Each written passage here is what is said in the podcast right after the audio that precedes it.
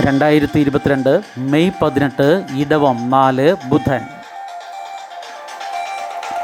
മനോരമ വാർത്തകൾ വായിക്കുന്നത് ജി. രവി.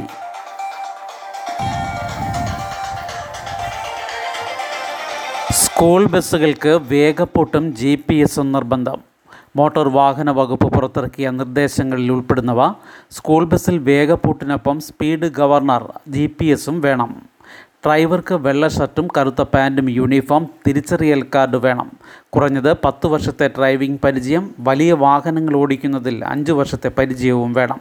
മദ്യപിച്ചോ അപകടകരമായോ വാഹനം ഓടിച്ചതിന് ശിക്ഷിക്കപ്പെട്ടവരാകാൻ പാടില്ല. വെറ്റില മുറുക്ക് ലഹരി ഉപയോഗം പാടില്ല. മുൻപിലും പിൻപിലും എഡ്യൂക്കേഷൻ ഇൻസ്റ്റിറ്റ്യൂഷൻ വെഹിക്കിൾ എന്ന് വ്യക്തമായി പ്രദർശിപ്പിക്കണം. അധ്യാപകരെയോ ജീവനക്കാരെയോ റൂട്ട് ഓഫീസറായി നിയോഗിക്കണം. പരമാവധി വേഗം സ്കൂൾ മേഖലയിൽ മുപ്പത് കിലോമീറ്റർ മറ്റു മേഖലകളിൽ അൻപത് കിലോമീറ്റർ. ബസ്സിൽ നിന്ന് യാത്ര വേണ്ട. പന്ത്രണ്ട് വയസ്സിനു താഴെയുള്ള രണ്ട് കുട്ടികൾക്ക് ഒരു സീറ്റിലിരിക്കാം. സ്കൂൾ തുറക്കുന്നതിന് മുൻപ് മോട്ടോർ വാഹന വകുപ്പിന്റെ പരിശോധനയ്ക്ക് ഹാജരാക്കണം. ഓരോ ട്രിപ്പിലും യാത്ര ചെയ്യുന്ന കുട്ടികളുടെ പേര് മറ്റു വിവരങ്ങൾ എന്നിവയുടെ രജിസ്റ്റർ സൂക്ഷിക്കണം. വാതിലുകളുടെ എണ്ണത്തിന് തുല്യമായി ഡോർ അറ്റൻഡർമാർ വേണം. കൂളിംഗ് ഫിലിം കർട്ടൻ എന്നിവ പാടില്ല. സുരക്ഷാ വാതിലും പ്രഥമ ശുശ്രൂഷ കിറ്റും വേണം.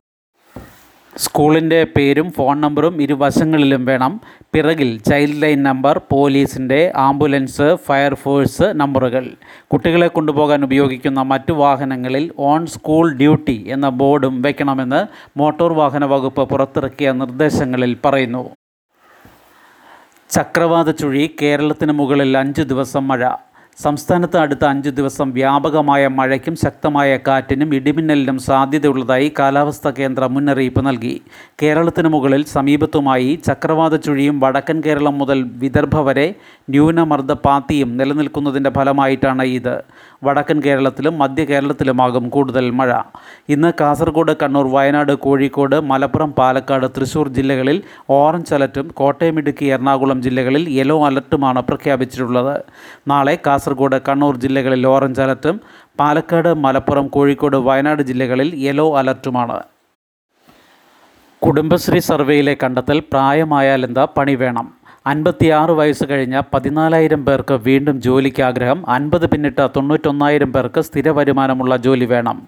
സംസ്ഥാനത്ത് അൻപത്തിയാറ് വയസ്സ് പിന്നിട്ട പതിനാലായിരത്തിലേറെ പേർ സ്ഥിര വരുമാനമുള്ള ജോലി ചെയ്യാൻ ആഗ്രഹിക്കുന്നു.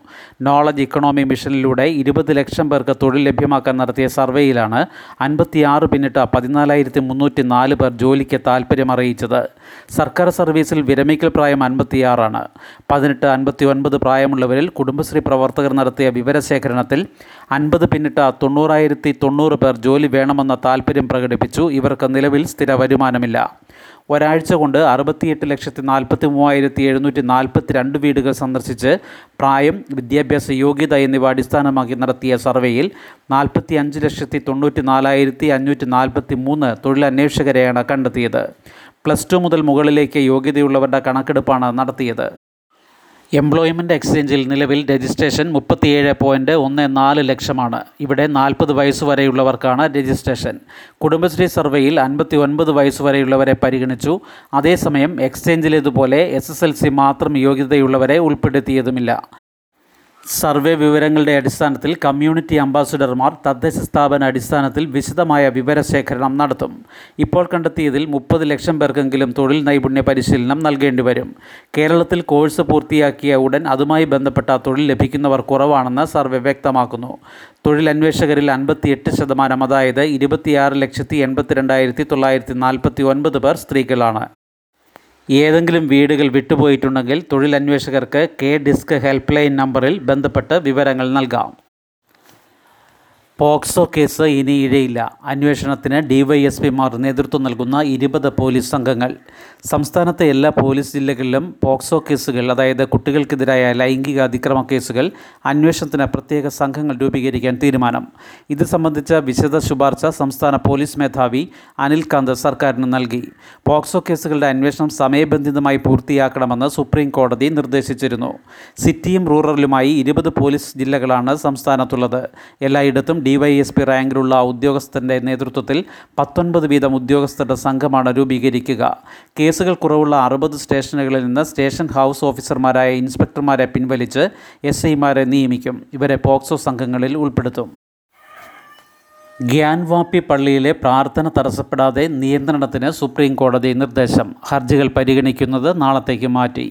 വാരണാസിയിലെ ഗ്യാൻവാപി മുസ്ലിം പള്ളിയിൽ ശിവലിംഗം കണ്ടെത്തിയതായി പറയുന്ന സ്ഥലം സംരക്ഷിക്കാനുള്ള ഉത്തരവ് പ്രാർത്ഥന നടത്താനുള്ള മുസ്ലിം വിശ്വാസികളുടെ അവകാശത്തെ ബാധിക്കില്ലെന്ന് സുപ്രീം കോടതി വ്യക്തമാക്കി. ശിവലിംഗം കണ്ടെത്തിയതായി പറയുന്ന സ്ഥലത്ത് സംരക്ഷണം ഉറപ്പാക്കാൻ ജസ്റ്റിസ് ഡി വൈ ചന്ദ്രചൂഡ് അധ്യക്ഷനായ ബെഞ്ച് കലക്ടറോട് നിർദ്ദേശിച്ചു. അതേസമയം നിസ്കാരം ഉൾപ്പെടെ ആരാധനാ കാര്യങ്ങൾ നിർവഹിക്കുന്നതിനുള്ള അവകാശം നിയന്ത്രിക്കാൻ പാടില്ലെന്നും വ്യക്തമാക്കി ഹർജികൾ പരിഗണിക്കുന്നത് നാളത്തേക്ക് മാറ്റി. കാശി വിശ്വനാഥ ക്ഷേത്രത്തിനോട് ചേർന്ന ഗ്യാൻവാപ്പി പള്ളിയിലെ സർവേയുമായി ബന്ധപ്പെട്ട് നേരത്തെ വാരണാസി കോടതി നൽകിയ വിധിയിൽ വ്യക്തത കുറവുണ്ടെന്നത് പരിഗണിച്ചാണ് സുപ്രീം കോടതി വിശദീകരണം നൽകിയത്. യു ജി സി നിർദ്ദേശങ്ങൾ അടുത്ത അധ്യയന വർഷം ആലോചിക്കും. പരീക്ഷ പരിഷ്കരണ കമ്മീഷന്റെ പല ശുപാർശകളും ഈ വർഷം നടപ്പാക്കുമെന്നും വിദ്യാഭ്യാസ മന്ത്രി.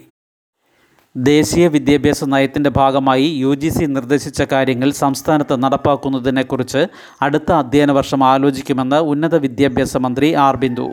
U G C മാർഗനിർദ്ദേശങ്ങൾ ഉടൻ നടപ്പാക്കാൻ കഴിയില്ല. ഇതിന് മുന്നോടിയായി ഒട്ടേറെ കാര്യങ്ങൾ ചെയ്യേണ്ടി വരും. പുതിയ തസ്തികകൾ സൃഷ്ടിക്കുന്നത് ഉൾപ്പെടെ പലതും വേണ്ടിവരും ഈ വിഷയങ്ങളിലുള്ള അഭിപ്രായങ്ങൾ ക്രോഡീകരിച്ച് സംസ്ഥാനത്തിന്റെ സാഹചര്യങ്ങൾക്ക് ചേരുന്ന രീതിയിൽ നടപ്പാക്കും. നിലവിലുള്ള സമ്പ്രദായത്തെ സമൂലം പരിഷ്കരിക്കേണ്ടി വരുമ്പോൾ സമയമെടുക്കും. പരീക്ഷാ പരിഷ്കരണ കമ്മീഷന്റെ പല ശുപാർശകളും ഇക്കൊല്ലം തന്നെ നടപ്പാക്കും.